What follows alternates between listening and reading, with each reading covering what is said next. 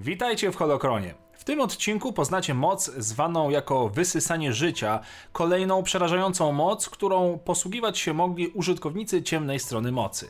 Materiał dotyczyć będzie legend, ale także kanonu, w którym owa moc również zawitała, a raczej została przywrócona. Zapraszam. Zacznijmy od legend. Wysysanie życia odnosiło się do spektrum ofensywnych i defensywnych technik mocy korzystających z ciemnej strony. Opanowanie każdej techniki może czasami dramatycznie zwiększyć zasięg działania lub niemal natychmiast wyczerpać żywotność ofiary.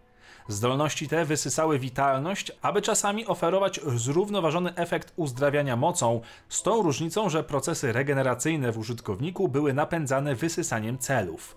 Inne techniki, takie jak wysysanie mocy, polegały analogicznie na wysysaniu zasobów czystej mocy.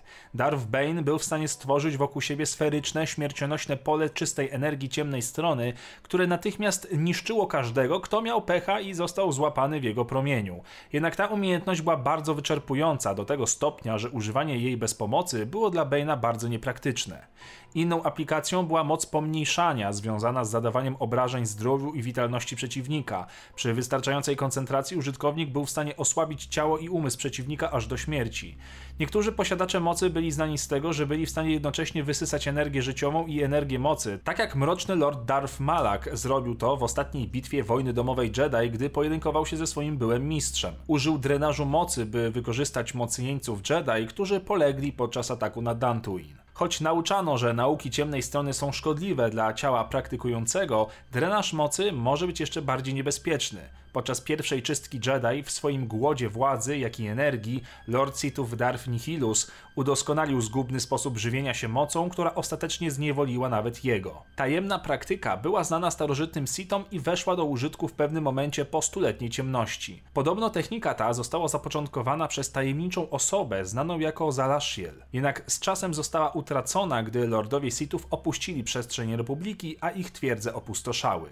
Według Krei samej techniki nie można było się nauczyć, a jedynie instynktownie, poprzez bezpośrednie doświadczanie jej skutków, poznać jej działanie, co było prawdopodobnie procesem nieodwracalnym. Jedyną znaną osobą z potencjałem do wykorzystania tego wariantu drenażu mocy była Mitra Surik, która była podobna do Nihilusa. Kreja opisała tę zdolność jako sposób na niszczenie połączeń między życiem wokół siebie, czerpiąc z nich, aż zostały całkowicie wyczerpane i życie umierało.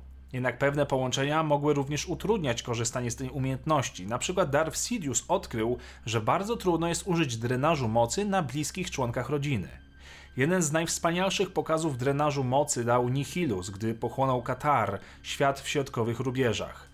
Głód, który go opętał, rósł wraz z jego mocą i zasięgiem w mocy, o tym jednak dowiecie się więcej z odcinka o tym lordzie. Innym przykładem na tak dużą skalę był imperator Vitate, który wykonał złożony magiczny rytuał, w którym wysysał energię życiową ze wszystkich żywych istot na świecie na temy, uzyskując w ten sposób nieśmiertelność. Exar Kun również wykorzystał artefakty Sithów i Jedi na Jawinie, aby zwiększyć swoją moc i wysysać do cna energię z całego gatunku Masasich, aby jego duch mógł przetrwać ponad 4000 lat Wielkiej Świątyni. Palpatine wspólnie ze swoimi adeptami ciemnej strony mocy karmił się mieszkańcami swojego odosobnionego świata na bys, chociaż ci nieszczęśnicy byli wysysani powoli przez długi czas.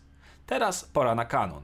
Tutaj wysysanie życia jest mocno uproszczone i polega po prostu na wysysaniu z kogoś energii życiowej, by go osłabić i ewentualnie zabić. Proces ten polegał na przywoływaniu energii życiowej od innych przez praktykującego, który następnie albo absorbuje ją, albo przekazuje innej osobie żywej lub martwej. Ten ostatni sposób działania kiedyś ożywił ciało zmarłego, ale miało to miejsce tylko w jednym przypadku na Mortis. Mimo uproszczonego opisu w kanonie, tu też są różne warianty tej mocy. Pierwszy z nich to. Tak wybraniec zademonstrowany podczas spotkania Anakina z ojcem i Asoką Tano. Żadna z trzech stron nie doznała cierpienia, znikało tylko światło córki. Skywalker zaś doznał jedynie krótkiego szoku, gdy oświetliła go energia. Asoka została potem praktycznie przywrócona do życia. Kolejny wariant to magia sióstr nocy. Tutaj ofiarą był Duku. Początkowo z jego ciała wydzielała się zielona mgła, a potem substancja wypływała z jamy ustnej i nosowej hrabiego, gdy siła życiowa była wysysana przez szamankę sióstr nocy Talzin. Inny przypadek to królowa Abersyn. Poddani mocy królowej odczuwali dyskomfort, gdy czerwona, błyszcząca energia wydobywała się z ich ciał przez usta i wpadała do ust używającego mocy.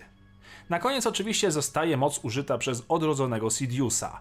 Akt wysysania mocy i życia pozwolił na pojawienie się widmowych białych strumieni wypływających z piersi osób pozbawianych siły życiowej i wirujących w dłoniach praktykującego. Ci, którzy cierpieli z powodu tego rytuału, zostali bardzo osłabieni, stopniowo umierając. I to wszystko na dzisiaj. Dziękuję Wam za oglądanie i dajcie znać w komentarzach o propozycjach na kolejne odcinki. Dziękuję patronom za wsparcie, wpadajcie na kanał Aperacjum i niech potęga ciemnej strony mocy zawsze będzie z Wami.